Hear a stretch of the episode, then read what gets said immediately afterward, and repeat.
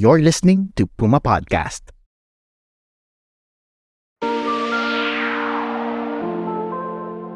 Are you tired of your boss? Gusto mo na bang maging sarili mong boss at magpatakbo ng sarili mong business? Ako si Ceej. We're gonna end our first season with a discussion about something that many 20-somethings go through. And this is the question of, should I be an employee or should I set out and become an entrepreneur? And who better to discuss this with me than someone who's been in the entrepreneurship game since high school? Kasama natin si Paolo Rentero, Head of Strategic Partnerships at Nexplay, a company that connects brands to influencers. Tara, 5 minutes lang! We are around the same age, but I only got into like entrepreneurship in my late 20s. You've been doing it since high school. Yeah. What made you want to start? Maybe a big factor for me was the people that were around me. When I was very young, me and my best friend, we'd always try to explore new ideas, right? And very early on, we were already obsessed with computers. At grade school, we were already handling the online marketing for our school in Southridge at the time. So we were skipping class just to, you know, put up the website and things like that. So it wasn't very far off for us to actually think of making it into a business eventually. You know, when you're in high school and you're starting out, right, there's so much to learn about business. What was the first hard lesson that you learned in business? I think the biggest stumbling block I think that young entrepreneurs can or usually come across is um, a wrong idea of what entrepreneurship is, right? So for me early on, it was more of, oh, I want to be able to like hold my own time, right? And do my own thing. You'd soon realize that you'd lose control of your time too. Because the difference between like having a nine to five job is that at least you get to control your time. After work, you can turn it off.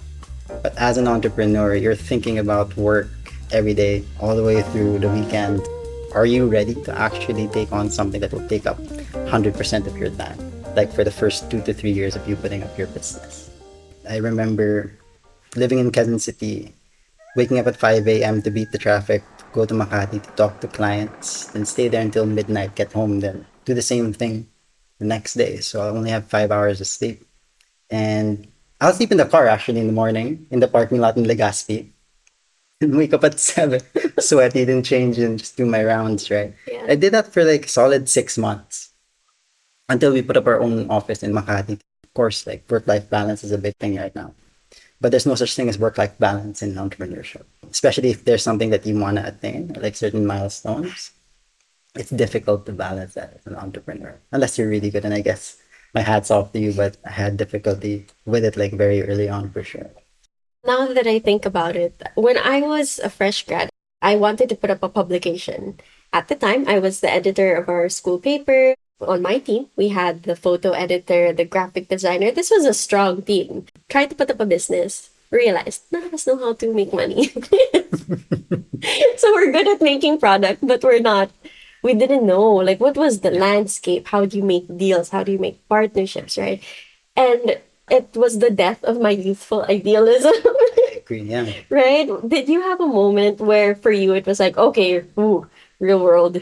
Yes, yes, for sure. Um, coming out of high school, college, knowing how to build websites and things like that, I knew I, I thought I knew everything, right?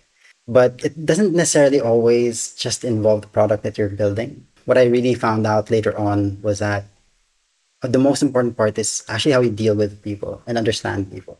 All of the companies at the time already knew that, okay, we need a website for online marketing. But in order for me to make the sale, it was more on convincing the CEO that we were the right company fit. It was like convincing their head of IT that we won't make him look bad to their CEO, right? At the end of the day, any company you work with, you're dealing with people. And the sooner you understand how to treat people and how to kind of work with them, that's where you kind of take your first steps in creating a great business. Yeah. So if you're speaking to someone who is in their 20s, I mm-hmm. know that for over a decade, you've been helping startups. What's the advice you give to someone saying, should I start? it? How do I know if I'm ready? Yeah. Or should I just stay longer in my employee life, gain more experience?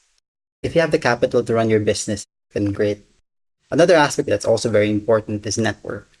I think um, entrepreneurs nowadays actually have it better because, especially in the Philippine startup scene, there are more startups that are coming out. There are more networking opportunities, so they can definitely build their network there.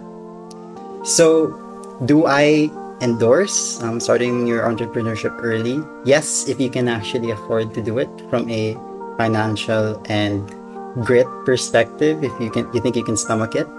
But there's nothing wrong with like staying in a company first, learning the ropes, understanding corporate structure, and building your network within that infrastructure, then spinning off your own company afterwards.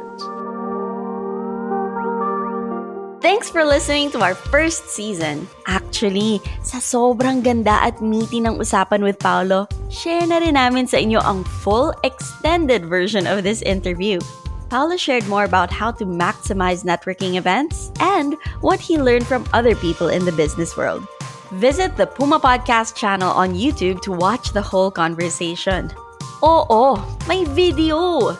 That's youtube.com slash at sign Puma Podcast PH. Friends, I hope you learned a lot this season. Share nyo naman sa amin kung anong mga pinakatumatak na advice sa inyo ng ating mga guests. O baka naman, may request kayong topic o guest para sa season 2. Tag us at Puma underscore podcast on Instagram and at Puma Podcast PH on Twitter or X. I'm also on all social media at Ceej the Day. This episode was produced by Macy Hoven and edited by Joe Salcedo. Tandaan, it's perfectly okay to ask for help. All it takes is listening. Kahit 5 minutes lang.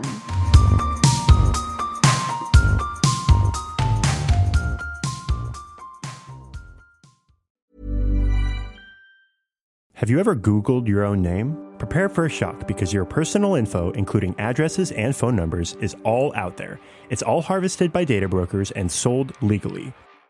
Aura is a personal digital security service that scans the internet for your sensitive information and provides a full suite of privacy enhancing tools.